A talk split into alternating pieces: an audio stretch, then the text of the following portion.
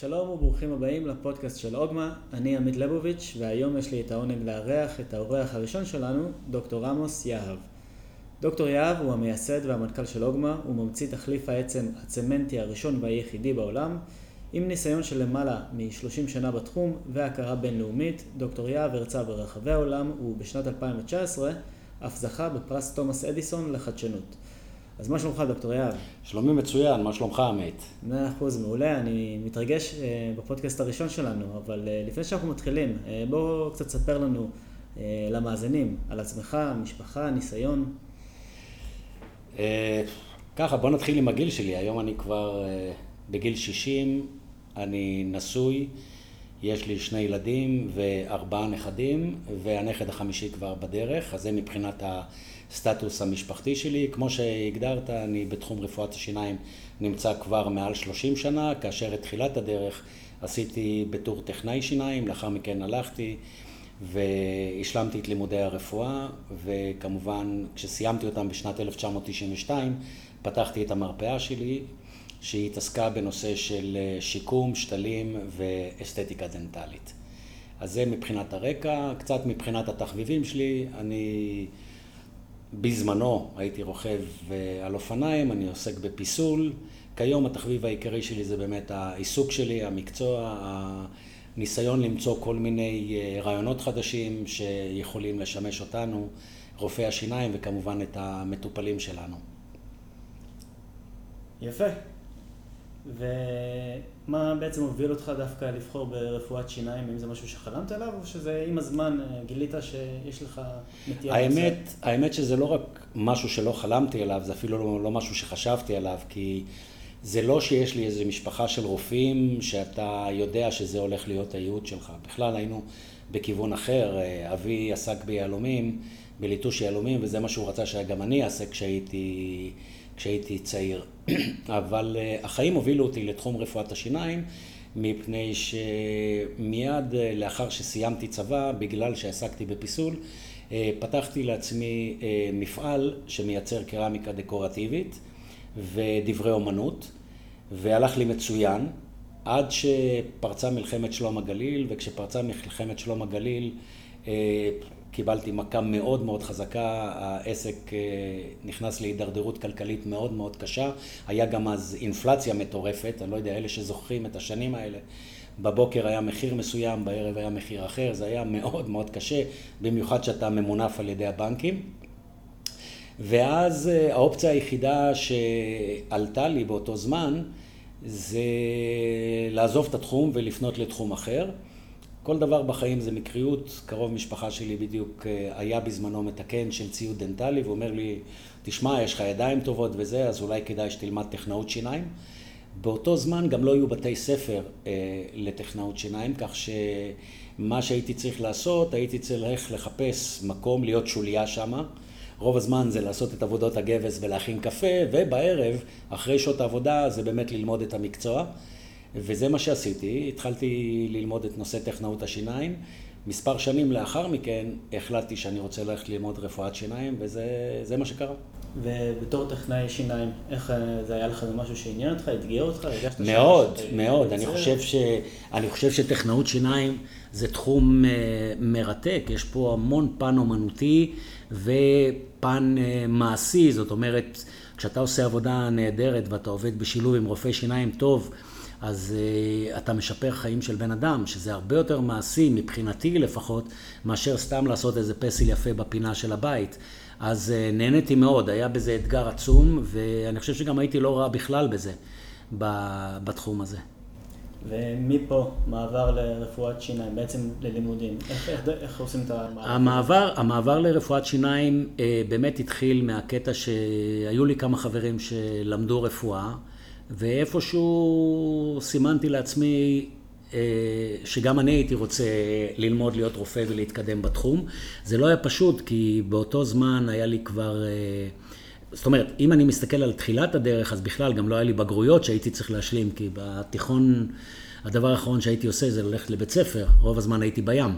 אז הייתי צריך להשלים בגרויות מהרגע שקיבלתי את ההחלטה. לאחר מכן, אה, כשהייתי כבר צריך לנסוע לרומניה, כדי ללמוד, ושם עשיתי את החמש שנים הראשונות שלי.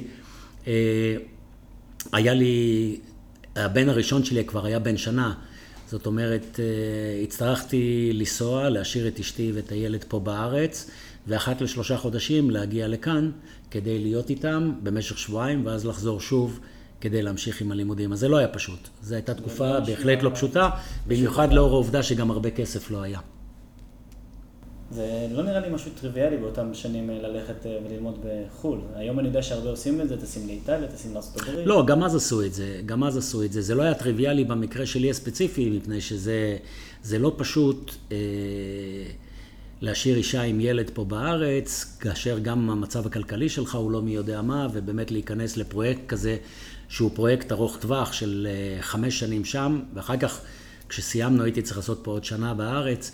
אה, אז זה לא פשוט, זה לא פשוט, אבל זה היה סוג של, אה, סוג של ייעוד שקבעתי אותו לעצמי, ואחד הדברים שאני, שאני מאוד לא אוהב זה לבוא ולהגיד יכולתי. זה נשמע לי ממש פתטי. אם אתה מחליט שאתה רוצה לעשות, אז תעשה הכל כדי להצליח. זה לא אומר שתצליח, אבל זה אומר שלפחות ניסית הכל. מאוד מאוד uh, נשמע לי פתטי ו- וירוד, זה לבוא ולהגיד, יכולתי להיות כזה, יכולתי להיות ראש ממשלה, יכולתי להיות מנכ"ל, יכולתי להיות זה, ולא לעשות שום דבר בשביל זה. בשביל כל דבר שאתה צריך לעשות יש לזה מחיר, ואתה צריך לדעת שאתה צריך לשלם אותו, אין מה לעשות. ואז לנסות. במידה והצלחת, על הכיפאק. במידה ולא הצלחת, לפחות אתה יכול להגיד לעצמך, ניסיתי. ואיך באמת היו השנים שם ברומניה? כי בסופו של דבר מדובר על שפה אחרת, תרבות אחרת, מדינה אחרת, אה, לימודים מאפס שאתה אומנם מגיע מהתחום, אבל עדיין יש איזשהו פער, אני מניח. נכון. אה, קודם כל, הדבר הראשון זה היה באמת מחסום השפה. כי סך הכל אה, היה לי תקופה של איזה חודש כדי ללמוד את השפה, כדי להצליח לעבור את מבחן השפה ולהיכנס להיכנס למסגרת של הלימודים. ואז באמת כשהגעתי לשם הייתי יושב מהבוקר עד שעות מאוחרות של הלילה עם שלוש מורות שונות כדי ללמוד את השפה.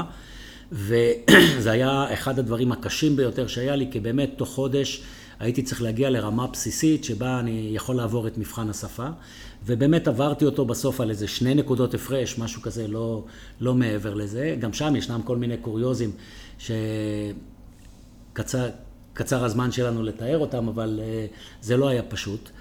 אה, אז זה, זה מהבחינה הזאת של ללמוד את השפה.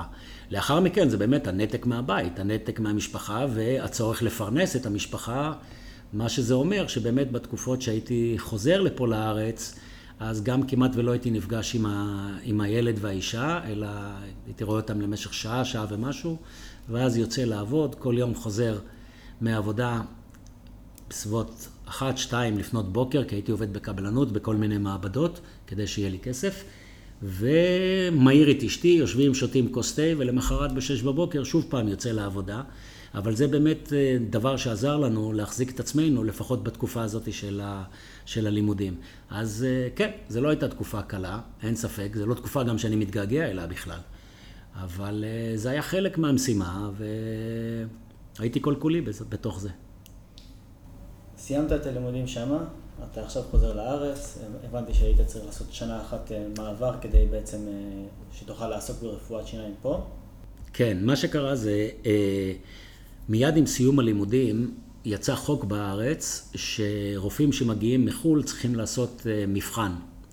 דבר שלא היה קודם לכן. עכשיו, לבוא ולהגיד מבחן, זה נשמע פשוט, אבל זה באמת לחזור על חומר של כל השנים שלמדת, שזה הכנה בפני עצמה, מה גם שאמות המידה הן שונות לגמרי בין ישראל לבין אה, ארצות שונות. וגם נגמר לי הכסף, זאת אומרת, אה, לא ידעתי ממש איך, אה, איך אני אוכל לעשות את זה. אני זוכר שהייתי במצב, במצב נפשי מאוד מאוד מאוד ירוד, כי מצד אחד לא ידעתי איך אני אוכל להתקיים, כי באמת לא, לא נשאר לי בכלל כסף שאני יכול לחיות איתו לרמה היומיומית שלנו. ומצד שני, כדי לעשות את הקורס הזה, להירשם לאוניברסיטת תל אביב, זה היה גם כן כמה, כמה אלפי שקלים טובים, שהיום בדיעבד זה לא נראה הרבה, אבל בזמנו, כשאין לך, זה המון. ואני זוכר שנסעתי בעלייה לכיוון כביש החוף, והייתי כל כך מרוכז באיך אני עושה את זה, שאפילו לא שמתי לב שאני עובר לנתיב הנגדי, ואז הייתה לי תאונה מאוד מאוד קשה שעברתי אותה. ולשמחתי גם אחי, אה, אז הוא בדיוק גמר צבא, עבד במשך שנה, היה לו את כל החסכונות שלו, ובלי לשאול אותי אפילו, הלך ורשם אותי לאוניברסיטת תל אביב כדי שאני אוכל לעבור את הקורס הזה. אז זה עניין, זה רצף של, של אירועים שבאמת עזרו לי להתגבר. מה גם שאני זוכר שבגלל שגרתי טיפה צפונית לתל אביב, אז גם את הנסיעות האלה לא יכלתי להרשות לעצמי. אז חיפשתי איזה דודה שאני אוכל לישון אצלה, פעם אצל דודה הזו, פעם אצל זו, כדי ללמוד את הנושא ולא... ושאני אוכל לעבור את הבחינות האלה. ולשמחתי באמת עברתי אותם בסוף, ואז הצלחתי להקים את המרפאה הראשונה שלי. הפן הכספי זה משהו שהרגע אני רוצה לגעת בו, כי אני יודע מניסיון אישי שלי וגם של חברים קרובים אליי ואנשים ששמעתי אה, מדברים, כשאין, מאוד מאוד קשה, והסטרס שזה יוצר והלחץ אה, שזה אה, משרה באופן עקיפי אפילו על כל הפעולות, על המחשבה, הוא לא פשוט. איך אתה התמודדת איתה? במיוחד בגיל צעיר שאין לך, כמו שתיארת, מישהו שאומר לך מה לעשות ואיך לעשות ומה כדאי. זה, זה מאוד נכון מה שאתה אומר, עמית. זאת אומרת, אה, אף אחד לא מבין כמה זה קשה, אלא אם כן הוא חי בסיטואציות האלה. וזה באמת סיטואציות ש... שאין, ואתה גם לא יודע מאיפה להביא. כי זה לא מצב שאתה יכול לבוא לאבא שלך או לדוד שלך ולהגיד לו, בוא, תשמע, תן לי, תעזור לי, כי זה באמת, אתה לבד. אז אה, זו סיטואציה באמת, באמת, באמת לא פשוטה, ואתה כל הזמן חייב לנסות להיות יצירתי ולחשוב, ואני יכול לגלות לך, לא תמיד אתה גם מוצא את הפתרון. לא תמיד אתה גם מוצא את הפתרון. אז אה, לפעמים, אם הקלפים מסתדרים איכשהו, אז אה, פתאום אתה מוצא פתרון כזה או אחר כדי לעבור לשלב הבא. אבל זה בהחלט תקופה מאוד מאוד מאוד קשה, ו... וככל שחסר לך, ככה אתה רואה שאפילו סכומים קטנים זה קשה לגייס. זה אחרת, כשאתה בן אדם שיש לו הרבה יותר, אז הרבה יותר קל לך לגייס את הכסף. כשאתה במצב כלכלי מאוד מאוד אה, ירוד, גם אף אחד לא נותן בך אמון כדי להלוות לך אפילו כסף. אז אה, זה שונה, זה שונה, זה קשה, וכן, היום להסתכל על זה, כמו שאמרתי, אני לא מתגעגע לתקופות האלה, ממש לא. מצד שני, יש לי הערכה עצומה לכל דבר שיש לי היום. כל דבר שהשגתי לאורך השנים ומאפשר לי את רמת החיים ואיכות החיים שיש לי היום, אה, אני יודע שזה בזכות ולא בחסד, אני יודע שעבדתי קשה מאוד על זה, ו... ואני גם יודע ליהנות מזה, שזה לא פחות חשוב.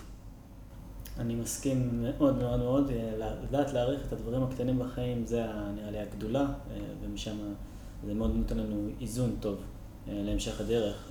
אז נתקדם רגע בציר הזמן, בעצם אחיך עשה דבר מאוד מדהים ורשם אותך ללימודים, אני מניח שגם את השנה הזאת בסופו של דבר עברת. כעובדה שאנחנו פה היום אה, מדברים. אה, ומשם איך מתקדמים עכשיו הלאה למרפאה בישראל? מה התהליך שקורה בדרך? כן, אה, אז זהו, נכון, אחי באמת עשה מהלך מדהים, כי לתת שנה של כל החסכונות שלו, שוב, מדובר על סכומים קטנים של כמה אלפי שקלים, אבל בתור אחד שגמר צבא ועשה עבודות שמירה ב, באיזה בית מלון, אתה יודע, המשכורת שם היא באמת ירודה, אבל הוא נתן את הכל מבלי לחשוב על עצמו. וזה דבר שהערכתי לאורך כל החיים. ואז באמת אתה, גמרתי את הבחינות, וכרגע מה עושים? אני צריך לפתוח מרפאה. אני מסוג האנשים שקשה לי מאוד לעבוד אצל מישהו, אז אה, הדבר הראשון שהייתי צריך לעשות זה לפתוח מרפאה. הזכרתי חדר ב... אצל אחד הרופאים הוותיקים, ואני זוכר שהחדר היה מוזנח. לפניי הזכירו את זה רופאים אחרים, עבדו תקופה, ו... הפסיקו כי לא, לא הצליחו לפרנס את עצמם. אה, ואני זוכר שהחדר היה מוזנח, והדבר הראשון שעשיתי, אה, לקחתי הלוואה כדי לשפץ אותו, כדי שיראה נורמלי, כי אז הוא, הוא ככה הסתכל עליי, הרופא, ואמר, מה, אתה לא נורמלי, הרי זה לא שלך. אמרתי לו, תשמע, אני לא יכול לקבל אה, לקוחות במקום שנראה בצורה כזאת. הוא היה כבר לפני היציאה שלו לפנסיה, אז היה פחות חשוב לו. מצד שני, הוא גם לא היה מוכן להשקיע שום דבר, אז אני השקעתי בזה, גם אה, זה נראה כבר הרבה יותר טוב. ואז באמת התחלתי, התחלתי לנסות לחפש את הלקוחות הראשונים שיגיעו כדי לבנות את זה, ומטבע הדברים, אה, במיוחד ברפואת שיניים זה המון נושא של מפה לאוזן, ולאט לאט באמת בניתי את השם שלי ואת המרפאה. כמובן, לאחר מכן... אה, הזכרתי מקומות הרבה יותר טובים, ולאחר מכן גם רכשתי מקום, והייתה לי מרפאה מאוד מאוד מצליחה בנתניה, שהתעסקה בשיקום, שתלים ואסתטיקה דנטלית.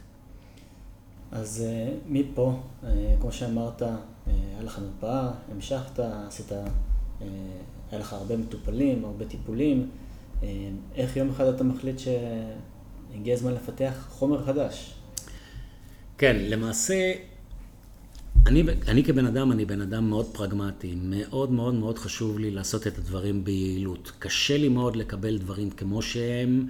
ולעשות אותם רק אה, משום שככה חונכנו, ככה גדלנו, או זה מה שלימדו אותנו, וזה, אני תמיד אה, קורא תיגר על הדברים הקיימים ומנסה למצוא אה, שיטות יותר קלות, יותר פשוטות, בכל דבר שאני עושה אגב. זה לא, זה לא משנה מה אני אעשה, זה החל מ... מדברים של תיקונים מסוימים בבית עד, עד בנושא של התחום שלי, כאשר בתחום רפואת השיניים יש לנו כל כך הרבה מה לעשות כדי לשפר. ו... ולכן, אה, באותה, באותה תקופה, אני זוכר שעוד בתחילת דרכי התחלתי לעשות שתלים, וכמובן נלווה לשתלים כל הנושא של האוגמנטציות, כל הנושא של בניות העצם, ואז היה גם רק בחיתולים כל הנושא הזה. אבל זה נראה לי כל כך קשה, כל כך פרימיטיבי. נכון שגם לדבר קשה אתה יכול ליצור מיומנויות ולעשות את זה בצורה שאתה כן מסוגל לעשות. אבל יחד עם זה, זה מסובך, זה מסורבל. זאת אומרת, גם את הדבר הכי מסורבל, אם אני אתאמן עליו ואתאמן עליו ואתאמן עליו, אני אגיע לדרגת המיומנות שאני עושה את זה, אבל השאלה אם זה הדרך הנכונה לעשות את זה, זה, זה בהחלט שלא. אה, וגם אחד הדברים שאני גם ראיתי לאורך הזמן, שלא רק שהדברים לא הולכים ונהיים יותר קלים, אלא אפילו נהיים יותר מסובכים. זאת אומרת, זה, זה, זה סוג של אבסורד. עכשיו, אה, ואז אני אמרתי, לדעתי חייבים למצוא משהו אחר בתחום האוגמנטציה. לא יכול להיות שאנחנו עובדים עם גרגירים, ממברנות, מנסים לייצב אותם, הם זזים, אתה, זה, אתה צריך המון מיומנות. גם כל הפעולה היא מאוד פולשנית יחסית למטופל. עובדתית שפעולה של שתלים רגילה כמעט ולא מנפחת אותו, אבל פעולות אוגמנטציה, הוא חוזר עם נפיחות, הוא חוזר עם כאבים הרבה יותר גדולים. אה, ואז באמת החלטתי שאני רוצה למצוא משהו אחר שיעשה את זה הרבה...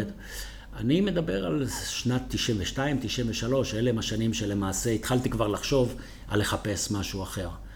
ו...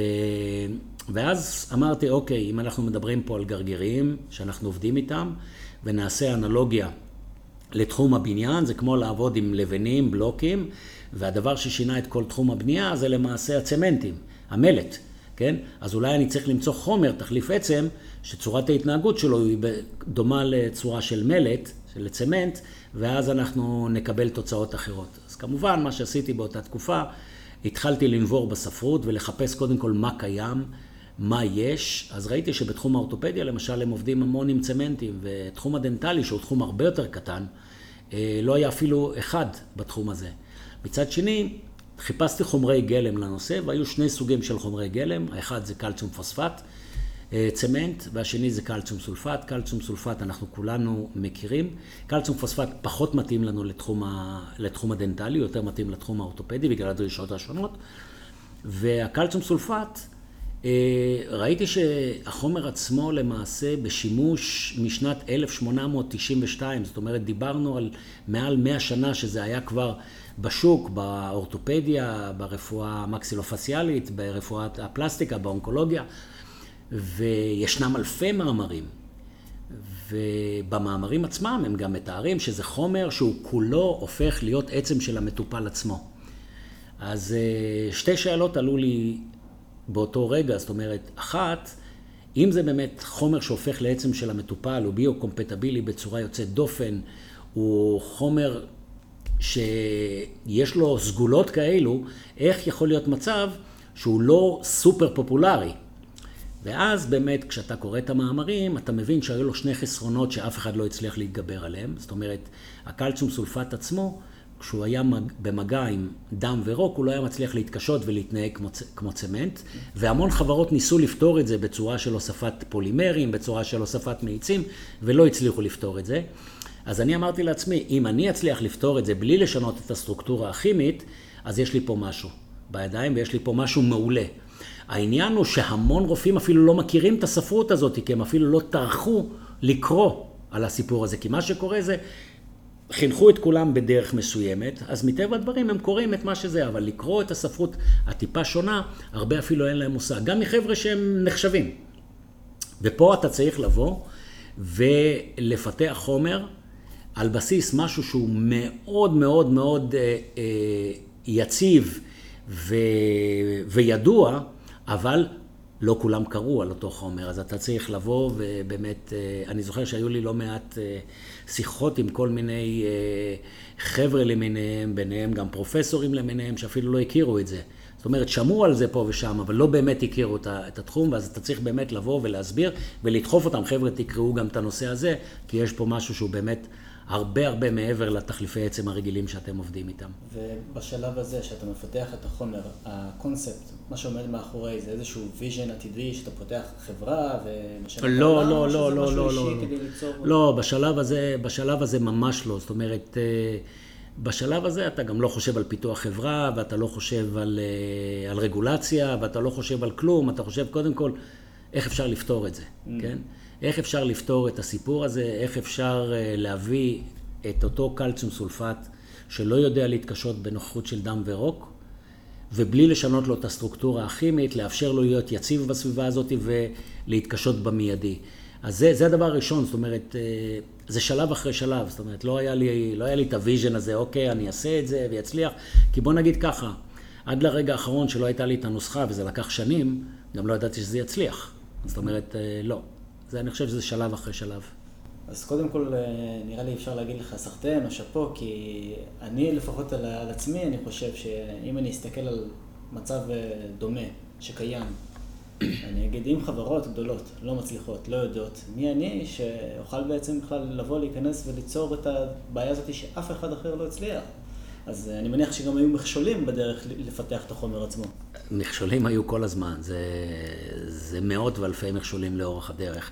אחד זה נכון, זאת אומרת, אתה יכול לבוא ולהרים ידיים ולהגיד, אם האחרים לא הצליחו והם הרבה יותר גדולים ממני, אה, אז אה, למה שאני אצליח? אבל זה, זה אף פעם לא בתפיסה שלי, זאת אומרת, אה, תמיד אני בא ואני אומר, זה שאחרים לא הצליחו, זה לא אומר שזה לא יכול לקרות, וכדי שזה יצליח, תעשה את כל מה שאתה מסוגל עם היכולת היצירתית שלך, או עם הכישורים שלך, או עם המזל שלך, וואטאבר, איך שאתה תקרא לזה, ותנסה כן להשיג את, את הזה. כי מבחינתי, היעד הוא לא תלוי בשום דרך בהצלחתם של האחרים. כי באותה מידה, כל אדם שהביא משהו חדש לעולם, אם הוא היה חושב, אחרים לא הצליחו, אז גם אני לא אצליח, אז אין שום סיבה להביא. אגב, עד היום אתה רואה לא מעט רופאים, וזה מצחיק אותי, ש, שאם אתה תבוא ותשאל אותם, אה, חבר'ה, אתם מאמינים שעוד מאה שנה אנחנו נעשה אוגמנטציות כמו שאנחנו עושים היום? אז כמובן אף אחד לא יגיד לך כן. כי מי שיגיד כן, הוא יישמע טיפש. ואז אני יורד, ואז אני אומר, רגע, אתם מאמינים שבעוד חמישים שנה? אז ברור שאף אחד לא יגיד לך כן. ואז אתה אומר, אז למה זה לא יקרה היום? זאת אומרת, אבל איפשהו קשה להם להאמין שזה יכול לקרות גם בחיים שלהם. אז חבר'ה, מה שקורה זה, בכל שנה היום ישנם פיתוחים שלפעמים לקח להם מאות שנים, ואנחנו רואים את זה בטווח של שנה. זאת אומרת, הטכנולוגיה היום רצה בצורה מטורפת. מטורפת, וסביר מאוד להניח שגם מה שאני פיתחתי בתקופה יחסית קצרה, נמצא דברים הרבה יותר טובים גם כן. הכל יכול להיות. אבל uh, לחיות במין בועה שמה שאנחנו עושים זה מה שיש, ואין יותר מזה, אני חושב שזו אטימות מוחלטת וחוסר יכולת באמת, חוסר חזון מינימלי להבין ש, שדברים משתנים, שדברים משתנים. ו, ולכן אני חושב ש, שבקטע הזה, קודם כל אף פעם לא, זה לא עמד לנגד עיניי, אחרים לא הצליחו, אני, למה שאני אצליח? כי זה לא קשור, כל אחד והכישורים שלו, כל אחד והמזל שלו, כל אחד והעקשנות שלו. וכן, באמת, מפעלים ניסו לאורך שנים עם מהנדסים, עם אנשי, אנשים כימיים טובים מאוד, ולא הצליחו. אבל עובדתית שהצלחנו, כשם זה דוד ניצח את גוליית, גם זה קורה. גם זה קורה. זה כמו תומאס אדיסון, שהוא כדי להמציא את הנורה, לקח מאה, אלף ניסיונות עד שהוא הגיע לזה. חד משמעית, חד משמעית. זה, תשמע, בשביל לפתח משהו, אתה חייב להיות אובססיבי. והסיבה שאתה חייב להיות אובססיבי, זה שיש לך כל כך הרבה כישלונות, וכל כך הרבה מפחי נפש בתהליך, שאם אין לך את האופי להתמודד עם זה, אין סיכוי שאתה בכלל מחזיק. כי יש לך את כל הסיבות שבעולם, כל יום, בכל רגע נתון, למה לא כדאי לך להמשיך. אז, אה, אז כנראה שבמבנה שלי יש את האובססיביות הזאת. אז אמרת בעצם שבסביבות שנת 92-3 התחלת להבין, אני רוצה לפתח משהו אחר. כן. עכשיו, כמה שנים אנחנו בעצם מדברים על הפיתוח, על הפיתוח, ניסיונות? ו- הפיתוח עצמו לקח 15 שנים. 15 שנים של אחרי פיתוח. 15 שנים היה לך את היורוקה מומנט, הרגע הזה כאילו, "אה, אה, I have it, אני עכשיו... אה, אז זהו, בוא, בוא נגיד ככה, כשאני אומר 15 שנים, זה באמת כלל מתוכם, זה כלל מתוכם עוד אה, שלוש שנים של רגולציה, כי אה, ברגע שאתה מפתח את הנוסחה, ווואלאק זה עובד, החומר באמת מתקשה במהירות, יודע להיות יציב כמו שאתה קבעת לו את הפרמטרים, אה, אז צריך לעשות את הרגולציה. ופה, ופה את השלבים האלה בפיתוח עשיתי יחד עם אה, חבר יקר, דוקטור אמיר קרייצר, שגם עשינו את הפיתוח וגם עשינו את הרגולציה. וזה לקח עוד כמה שנים, ואני זוכר שעשיתי את זה בזמנו מ- מאחד החדרים למטה אצלי בבית. שם ישבנו, פיתחנו ו... והמשכנו עם זה. זה כבר שנות. 2000 המוקדמות? אה? 2000 ו- זה משהו כמו 12 שנים מתחילת התהליך, מ-92, אז תעשה לך את החישוב. אה, ובד בבד אתה עדיין... ואז אז באמת. הלכנו על כיוון של להוציא גם את ה-FDA האמריקאי וגם את ה-CE, כן? ואני חושב שפה, גם לזכותו של, של אמיר, אני חייב לציין את זה, לא היה לנו אפילו ממי ללמוד, כי לא היה איזשהו מישהו ש, שאני יכול לדעת מה לעשות או איך לעשות. ואת הכל היינו צריכים ללמוד מאפס, כי לא הייתה פה חברה שיודעת לייצר תחליפי עצם בארץ, בטח לא תחליפי עצם צמנטים. אז את כל הדברים האלה באמת אה, עברנו תקופה לא פשוטה ביחד, עד שקיבלנו את האישורים הרגולטוריים, ואז היינו יכולים לצאת ולמכור את זה.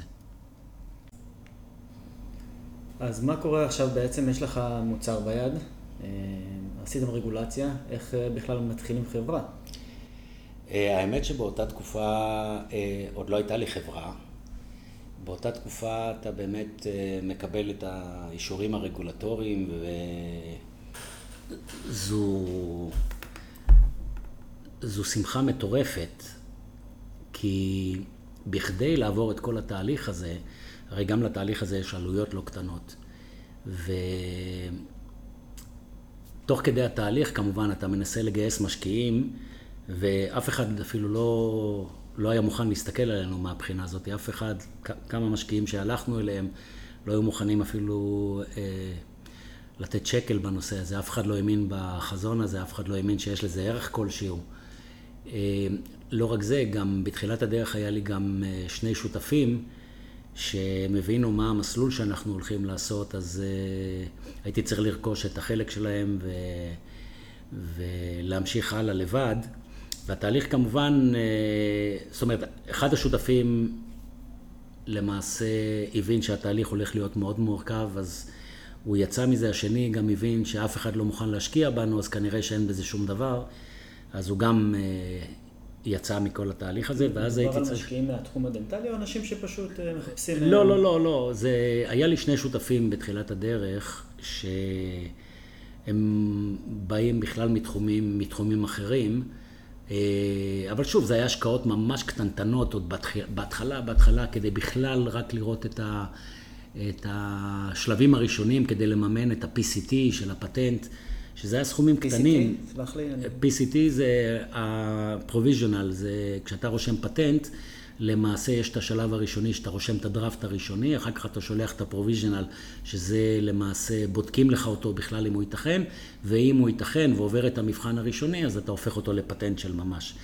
אז uh, בתחילת הדרך, אחד השותפים, שהוא זה שמימן את ה-PCT, בזמנו, זה היה גם הסיבה שהוא נכנס כשותף, כשהוא הבין שאנחנו מתחילים ללכת לכיוון הרישום הרגולטורי, הוא הבין שזה הולך להיות סכומים גדולים מאוד, ולא היה לנו משקיעים נוספים, אז הצלחתי לרכוש את החלק שלו ולהוציא אותו.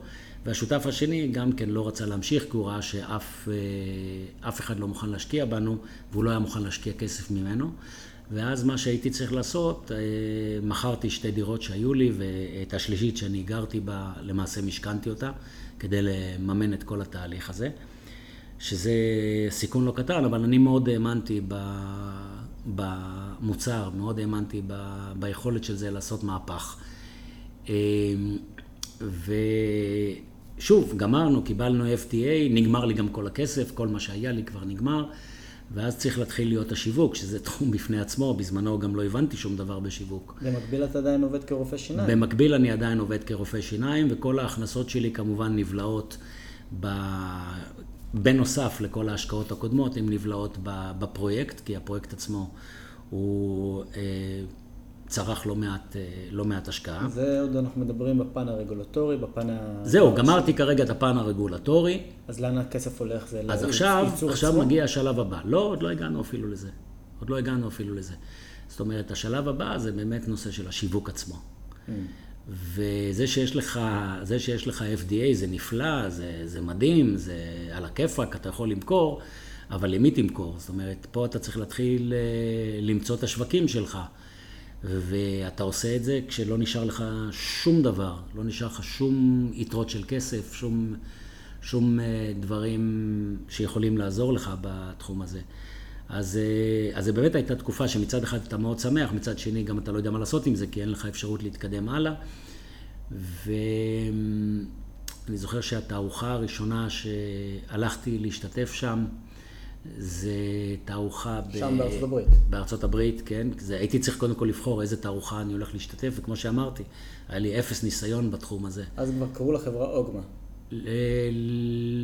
לא זוכר אם כבר... כן, כן, קראנו לה כבר אוגמה. בדיוק קראנו לה אוגמה, עדיין זה לא היה ממש חברה באותו זמן. דרך אגב, מי, מי אחראי על השם? שם מעולה. אה, מי... מי אחראי על השם? זה אחד השותפים הקודמים. אחד okay. אוקיי. השותפים הקודמים, הוא אמר בוא נקרא לזה אוגמה, ודווקא מאוד אהבתי את השם, ואני חושב שזו הייתה בחירה מצוינת. אה, שאגב, אנחנו רואים שהיא מצוינת, כי כל הרופאים זוכרים את השם הזה בצורה יוצאת מן הכלל. אה, אז זהו, אז... הגעתם לארצות הברית? אז נסענו, נסעתי לארצות הברית, אני זוכר ש... לקחתי את הדברים ב, בידיים שלי. וזה פעם ראשונה שאתה טס לשם? וזה פעם ראשונה שאנחנו מגיעים לתערוכה, זו הייתה תערוכה של ה-AAP, וזה היה בבוסטון, אם אני לא טועה. אני חושב שזה היה בבוסטון. ושוב, ביטן, מעפן לגמרי, אתה יודע, זה כל ה... המצחיק הוא שגם את הפוסטר מאחורה סחבתי ביד, כי גם לא היה לי את הכסף לשלוח את זה כמו שהיום אנחנו שולחים. והצלחתי להרכיב את זה, ואתה יודע, שם הצלחנו קצת אה, ליצור עניין, ליצור עניין במוצר הזה. זה, זה פחות או יותר הייתה, הייתה התחלה. לאחר מכן, אה, מה שקרה זה שסגרנו הסכם עם חברת MIS, הם קיבלו בלעדיות לשלוש שנים על המוצר. וגם נכנסו כשותפים ב-20% מהחברה, זה באמת נתן לנו את הכסף, קודם כל להחזיר חלק מהחובות הישנים, ולבנות את החברה.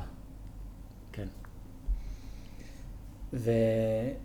ובעצם זאת הייתה נקודת המפנה, שאתה חושב שהחברה הבאה היא תפסה תאוצה? לא, או... ממש לא, ממש ממש ממש לא, ממש לא. נקודת המפנה, אני חושב ש... שוב, זו הייתה, הייתה נקודת מפנה אחת, אבל זה לא נקודת המפנה שבה היום אנחנו נמצאים עם חברה שכבר מוכרת וישנם עשרות אלפי פרוצדורות שנעשות... Uh, בעולם. אה, לא, זה, לא... זה נשמע כמו אקזיט מהצד שלי. לא, ממש לא. זה לא, זה לא היה סוג של אקזיט, אבל זה היה באמת, אה, זה היה משהו שבאמת עזר לנו בצורה מאוד משמעותית אה, כדי לעלות משלב אחד לשלב השני. כן? כי בוא נגיד ככה, אם באותו זמן היינו בחובות, בחוב... הייתי, הייתי בחובות לא קטנים, ורציתי להמשיך עם החברה, אז איפשהו זה נתן לי, זה נתן לי אפשרות זה נתן לי אפשרות אה, להחזיר חלק מהחובות ולהתחיל לבנות את החברה הקיימת. כמובן, באותו זמן היה לנו רק מוצר אחד. אה, עם אותו מוצר עשינו לא מעט טעויות, גם בהדרכה לגביו, גם בהבנה איך אה, להעביר את המסרים, איך ללמוד. גם, גם אנחנו בעצמנו לא ידענו בדיוק מהם הפרוטוקולים, כי כשאתה ממציא חומר חדש, למעשה אין ספרים שאתה יכול לבוא ולקרוא ולהגיד, אוקיי, ככה אני צריך לעשות. אז מטבע הדברים, מה שאתה עושה, אתה מאמץ, מאמץ טכניקות ישנות וקיימות למוצר חדש, mm-hmm. שזה קצת לא, לא בדיוק תמיד עובד אותו דבר. כמובן שעם הזמן ועם השנים, אז אה, פיתחנו את הפרוטוקולים, פיתחנו גם את הבונד אפתית, שהוא מוצר מדהים, שהוא מוצר הדגל שלנו, ואנחנו מוכרים אותו בכמויות. וגם למדנו את הפרוטוקולים, איך, אה, איך באמת אפשר לעשות את זה בשיא הקלות, עם הרבה פחות פולשנות למטופל, עם הצלחות הרבה יותר גדולות. אז כן, אנחנו כל הזמן מתקדמים בנושא הזה. אז השנים הראשונות הן בעצם היו השכר לימוד. שם עושים את הטעויות, שם לומדים הכי הרבה. כמו כל דבר, כן, כן, כן. שם, שם אתה לומד את הטעויות שלך, אתה, אה, אתה לומד מה, מה אתה צריך לעשות יותר נכון, אתה גם כל הזמן עם יד על הדופק, כל הזמן אתה מחפש איך לפתח ואיך לשפר ואיך להבין את זה, כי אה, למשל, סתם דוגמה עם הבונד הפתית, גם למדנו איך ליצור חומר שהוא קומפוזיט גרפט שמיועד לכל מיני סוגי נגעים. דבר שני, אה, פיתחתי גם את המזרק החדש שמאפשר לרופא שהכל מתערבב לו ביחד, זאת אומרת, אם בעבר הוא היה צריך לערבב בעצמו, אז היום זה כי... למעשה התפיסה שלי באה ואומרת שכל דבר שאנחנו באוגמה היום מייצרים, חייב להיות לו ערך מוסף הרבה יותר גדול מכל מה שקיים היום בשוק. Mm-hmm. אם לא, זה לא מעניין אפילו אותי. וברגע שאני מודע לזה, שבאמת אני מביא ערך מוסף אה, מאוד גדול, אז כמובן זה גם נותן לי את הכוח להמשיך, וזה גם נותן לי את הכוח להתעקש, כי אני יודע שיש אמת מאחורי הדברים האלה. עכשיו, כמו כל דבר חדש, שאתה מביא משהו, יש לזה עקומת לימוד, ואתה צריך ללמד את, ציבור הרופאים איך לעבוד עם זה, כי זה שונה לגמרי מתחליפי העצם הרגילים. יש לזה יתרונות עצומים, כי למשל, כל התהליך הכירורגי הוא הרבה פחות פולשני. המטופל אם אתה עובד עם זה נכון, בא למחרת כמעט בלי נפיחות ובלי כאבים. אה, זה הרבה יותר קל, במקום שהפעולה תיקח אה, חצי שעה, 40 דקות, אתה יכול לגמור את הפעולה ב-5-10 דקות, כי ההנחה של החומר היא באמת אה, מיידית, אתה מזריק וזה מתקשה לך באזור. דבר נוסף שהוא מאוד מאוד מאוד חשוב, בגלל שהפעולה היא גם מאוד פשוטה, וגלל, וגם בגלל שהחומר הוא בקטריוסטטי, חשיפה שלו לחלל הפה לא יוצרת את הסיבוכים של הזיהומים שקיימים לנו בתחליפי עצם המסורתיים שהיו עד היום. זאת אומרת, אין לנו את הסיבוכים שהיו. במקרה הכי גרוע לא קיבלנו את הנפח שרצינו וצריכים להוסיף עוד קצת. Mm-hmm. אבל זה ערך עצום, כי תחשוב על זה שגם למטופל אין סיבוכים, כמו שהיו פעם, כן? כן? ואתה לא נכנס לקטסטרופות שבהן אתה מאבד את כל הרקמה הרכה והרקמה הקשה.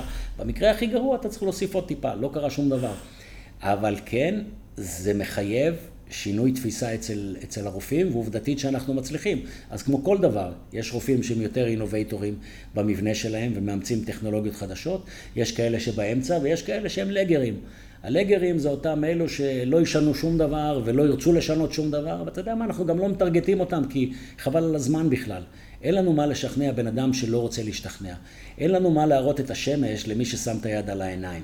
אז אנחנו מוותרים עליו מראש. שהוא ימשיך בשלו, הכל טוב. זה בדיוק כמו שאנחנו ננסה לבוא לשכנע מישהו אה, לעבור לרכב כשכל היום הוא רוכב על סוס. על הכיפאק, אתה נהנה, תמשיך שם. זה מזכיר לי... זה, זה בסדר. בדומה ל... אני חושב, אפשר לעשות איזושהי הקבלה פה, אה, שהאייפון נכנס לתמונה. אף אחד לא העז לחשוב שנוקיה ובלקברי... נכון. אף אחד לא העז. אף אחד לא העז לחשוב, נכון. אבל... אה, נכון. שהיום... אבל עובדתית, בדיוק כן. ככה. אגב, יש כאלה, אותם לגרים שאני מדבר עליהם, כן? אם היית יכול לאפשר להם היום להשתמש בטלפון עם החוט, עם החוגה, הם היו ממשיכים להשתמש בו. כי, כי אלה באמת האנשים שלא דוחפים את העולם לשום מקום. להפך, הם אלה שמנסים... לשמור על העולם בצורה הכי עתיקה שלו, בצורה הכי פרימיטיבית שלו. אבל אלה גם, לשמחתנו, הם אחוז מאוד נמוך מהאוכלוסייה. נכון. מאוד מאוד נמוך מהאוכלוסייה. לשמחתנו, באמת, אם אתה תראה, העולם הרי לא היה מתקדם אם לא היה לנו את האינובייטורים, את ה-early adapters, early majority וה-late majority. הוא לא היה מתקדם לשום מקום. עכשיו, כל אחד מהקבוצות האלו יש לו את מבנה ההתנהגות שלו. ולשמחתנו, באמת, העולם נע קדימה בזכות אותם אלה שמאמצים טכנולוגיות, מוכנים להיות פתוחים ללמוד טכנולוגיות, כי כן. אחד הדברים שאנחנו לפעמים רואים, שיכול להיות רופא, שהוא רופא מצוין דרך אגב, עם ידע כירורגי פנטסטי, אבל הוא חייב להבין, אתה עובר לעבוד עם חומר חדש, יש לו צורת התנהגות אחרת, ואתה צריך ללמוד את זה. אתה לא יכול לבוא ולהיות כל כך בטוח בזה שאתה יודע, כירורגיה 30 שנה, שכל חומר שאתה תיגע בו בידיים הוא יעבוד לך אותו דבר. ממש לא. נכון. ממש לא. עכשיו, אנחנו גם רואים את זה, באותן קבוצות יש כאלה באמת שמאוד פתוחים ללמוד, מבינים, כן, יכול להיות שלא הצליח לי בפעם הראשונה, אני אנסה פעם שנייה. הם גם מבינים עוד דבר, אם ישנם אלפים ועשרות אלפים שעובדים עם זה, ולי זה לא הצליח, יכול להיות שמשהו אני עדיין לא יודע לעשות, אבל יש כאלה שלא. יש כאלה שאומרים, לא, זה לא עובד לי בידיים שלי, אז כנראה שזה לא עובד. בסדר. כן. אנחנו מוותרים עליהם מראש, כי אתה מבין שהסוג הזה, אין לך טעם אפילו לנסות לשכנע אותו. חבל לך על הזמן, הוא לא יבין את זה, הוא, יח... הוא יבוא בסיבוב הרבה יותר מאוחר, אבל לא בסיבוב הזה, כי חבל, חבל אפילו לנסות לבזבז את הזמן עליו. אתה בעצם אה, מחנך את השוק, אתה בעצם מרגיל. נכון, אנחנו עושים למעשה חינוך שוק. חינוך שוק זה, זה לא דבר פשוט, זה בדיוק כמו ש... אם אני עושה אנלוגיה, כן? כשיצאו הסמארטפונים עם הטאץ', זה חינוך שוק. בתחילת הדרך אני זוכר שהרבה מאיתנו לא יכלו אפילו לגעת בדברים האלה. זה, זה אפילו הרגיז, לה, איפה, איפה הלחצנים האלה שאנחנו צריכים ללחוץ עליהם. אבל once... השאירו אחד באמצע למטה. בדיוק, השאירו אחד באמצע למטה, בדיוק, תזכרו, יש עדיין כן. משהו כזה. אבל uh, לאחר מכן, uh, כשאנשים מתרגלים ומבינים שזו טכנולוגיה הרבה יותר טובה, אגב, אנחנו גם רואים את זה ביום-יום, ביום-יום שלנו. אנחנו, אני יודע כמה היה קשה לי בתחילת הדרך, וכמה היום הרבה יותר קל לי, כי הרבה יותר כבר שמעו מחברים שלהם, כבר, אפילו היו כאלה, דרך אגב, שניסו את זה, לא הצליח להם, וחזרו לזה. זאת אומרת, זה, זה אחד המחמאות הכי גדולות, כי אז אתה מבין שבאמת הם חזרו לא בגלל ששכנענו אותם, אלא באמת בגלל שהם שמעו את הסביבה שלהם שמצליחה לעבוד עם זה. Mm-hmm. אז זה, זה דבר נהדר. עכשיו כן, חינוך שוק הוא דבר מסובך, קשה, יקר, ובגלל זה גם הרבה חברות מעדיפות להעתיק אחד מהשני, מהשנייה, מעדיפות להוריד את המחיר או ללכת על פקטורים אחרים, לאו דווקא על איכות, לאו דווקא על זה, כדי באמת לפרוץ לשוק, כי אז הם לא צריכים לעסוק בחינוך שוק. חינוך שוק זה תחום הרבה יותר קשה, אבל אה, תשמע, כשאתה מאוד מאמין במה שיש לך, ואתה יודע באמת שהוא משפר גם למטופל וגם לרופא את איכות החיים ואת היכולת לעבוד, אז, אה, אז אתה מתעקש על זה, ועובדתית, תודה לאל, היום אנחנו במקום אחר לגמרי לגמרי ממה שהיינו בהתחלה. כן, אני רק יכול לדמיין את התהליך שעוברים ממשהו שהוא לא קיים אה, וקורם עור וגידים עד למצב שבו באמת רואים פידבקים כאלה חיוביים מרופאים שמשתמשים ו... ובאמת אה, מצליחים וממליצים על זה לעוד רופאים, אז לאן זה, מאותה נקודה שאנחנו נמצאים בה עכשיו, מה העתיד צופן עבור אוגמה? כי מן הסתם, כמו שאמרת, אתה מבחינתך לא תביא משהו אם הוא לא באמת תורם. אז איך אתה רואה את השנים הבאות? נכון. אז תראה, אז קודם כל יש לנו המון אתגרים. Uh, האתגרים הם באמת uh, ליצור את המהפך ולהביא למצב שמרבית הרופאים באמת מאפשרים לרופא, למטופלים שלהם רפואה הרבה פחות פולשנית, עם הרבה פחות סיכונים, עם הרבה פחות אגרסיביות למטופל, כן? הם לא צריכים היום לקחת את אותם בלוקים שהם היו לוקחים פעם, הם לא צריכים לעשות פעולות אה, מאוד מורכבות של הרמות פלאפים מאוד ענקיות. אה, אז זה, זה, זה אחד. אני חושב שזה בסופו של דבר, גם אני כרופא, אה, המטרה שלי בסופו של דבר היא לא האגו האישי שלי, אלא באמת מה אני יכול לספק למטופל שלי, כי אני, אני מאוד מאמין שכירורג טוב הוא לא זה שפותר בעיה פשוטה בפרוצדורות מאוד מורכבות, אלא להפך, פותר בעיה מורכבת עם אה, טכניקה מאוד פשוטה. אה, למרות שלא תמיד אנחנו רואים את זה, לפעמים אתה, אתה מסתכל ואתה אתה רואה שישנם כאלה שמה שחשוב להם להראות זה כאילו כמה אני יודע לעשות פרוצדורות מורכבות. אני זוכר שלפני 20 שנה או 20 ומשהו שנה היו רופאים שמראים איך לתקן חוסר של פלטה בוקאלית, הם היו לוקחים עצם מהקלבריה, שזה אבסורד. זה פשוט אבסורד, להיות כל כך אגרסיבי על דבר שאתה יכול לפתור אותו בצורה הרבה הרבה יותר פשוטה. ובסופו של דבר אנחנו מחויבים למטופלים שלנו ולא לאגו האישי, הנה אני יודע לעשות את זה קשה, הנה אני יודע לעשות את זה מסובך ו-80% מהאחרים או 90% מהקולגות שלי לא יודעים לעשות את זה באותה צורה שאני, שאני עושה. כי בסופו של דבר אם אתה חושב, אם אתה מספק למטופל שלך פעולה שהיא פי עשר יותר אגרסיבית והרבה יותר מורכבת והרבה יותר זה, אני לא חושב שאתה תורם לו. אני חושב שאולי אתה תורם לאגו האישי שלך, שאתה יודע לעשות את זה, אבל אין בזה שום צורך. זאת אומרת, זה מיותר לחלוטין, ואפשר לעשות את זה עם כלים אחרים הרבה יותר בקלות, עם אחוזי הצלחה אפילו יותר טובים ממה שאתה משיג בצורה המורכבת הזאת. אז אה, זה עכשיו, מבחינת אוגמה, כן, החזון שלנו, או ה-DNA של החברה למעשה מבוסס על, אה, על חדשנות והפשטת תהליכים. על, כי חדשנות בפני עצמה אין לה ערך אם היא לא באמת יכולה להקל על התהליך, יכולה להקל על הרופא, יכולה להקל על המטופל, יכולה להוריד את הסיבוכים, אה, יכולה גם להוזיל את העלויות, שזה לא פחות חשוב, כן? כדי שאנחנו נוכל לספק רפואה למרבית הלקוחות ולאו דווקא לאיזושהי קבוצה מאוד מאוד אליטיסטית של, של לקוחות, כן? אז, אה, אז זה, זה השאיפה שלנו וזה עומד מאחורי זה. אז כמובן שאנחנו בתחום הזה, בתחום הדנטלי כרגע, עם הזמן כמובן אפשר להתרחב גם לתחומים של האורתופדיה ותחום הפלסטיקה, כך שכמו שאני רואה, לא ישעמם לנו, לפחות לא בחמישים מהשנה הבאות. לחיי חמישים השנה הבאות. בדיוק. אה, אני, לפני שאנחנו מסיימים, אני אשאל עוד כמה שאלות, אה, נחזור קצת אחורה בזמן. אם למשל אה, היינו לוקחים אותך עכשיו 10-20 שנה אחורה, יש דברים שהיית רוצה לדעת, או שאתה חושב שחבל שלא ידעת אז ופספסת, ובעצם הם טעויות נקרא להם, שאתה מתחרט עליהם? זה תמיד מצחיק, כי תמיד שואלים אותי, וזה לא, אתה לא היחידי ששואל אותי, יש דברים שהיית רוצה לדעת אז, שלא ידעת אותם, אז אני יכול לענות על זה בצורה הכי פשוטה. מזל שלא ידעתי אותם. כי אם הייתי יודע אותם, לא בטוח שהייתי ממשיך את התהליך. זאת אומרת, זה סוג של תהליך שאתה נסחף אליו, אתה עושה אותו, אתה מתמודד עם הקשיים היומיומיים, אבל כמובן שאם אני הייתי יודע מהם כל הקשיים שהולכים להיות, סביר להניח שאפילו לא הייתי מתחיל בזה. אבל אה, לפעמים דווקא בגלל שאתה לא כל כך מודע, אז אתה עושה את הדברים. אם הייתי משנה משהו, לא יודע, אני חושב ש... אני חושב שלאורך כל, ה... כל המסלול, יש לך תמיד טעויות שאתה עושה, וכל טעות היא מדרגה לשלב הבא שלך. אז כך שאני לא חושב שהייתי משנה שום דבר, הייתי עושה את זה בדיוק באותה צורה, כן. אז אה, איזה עצה היית נותן למישהו שלמשל בדרך שלך, הוא מתחיל את הדרך ורוצה לפתח קריירה דומה? האמת שקשה לי לתת עצה אחת ספציפית, אני חושב שזה מכלול של דברים. קודם כל זה צריך לנבוע מתוך אה, משהו פנימי אצל אותו אחד, שהוא מאוד רוצה לעשות משהו. דבר שני, זה באמת, אה, אם הוא מאוד מאוד מאמין בזה, זאת אומרת, צריך להשקיע בזה ולהבין שלאורך הדרך הולכים להיות לא מעט קשיים. כמובן, כשאתה מצליח, אז כולם אומרים, וואו, איזה, איזה מניאק, איך הצלחת, כל הכבוד וזה, אבל, אה, אבל אה, הדרך היא באמת רצופה לא מעט, לא מעט מחירים שאתה משלם עליהם. לא מעט מחירים שאתה משלם עליהם. ואני חושב שאם אנחנו נסתכל על כל היזמים, גם הגדולים ביותר בעולם, כולם עברו מסלול די דומה.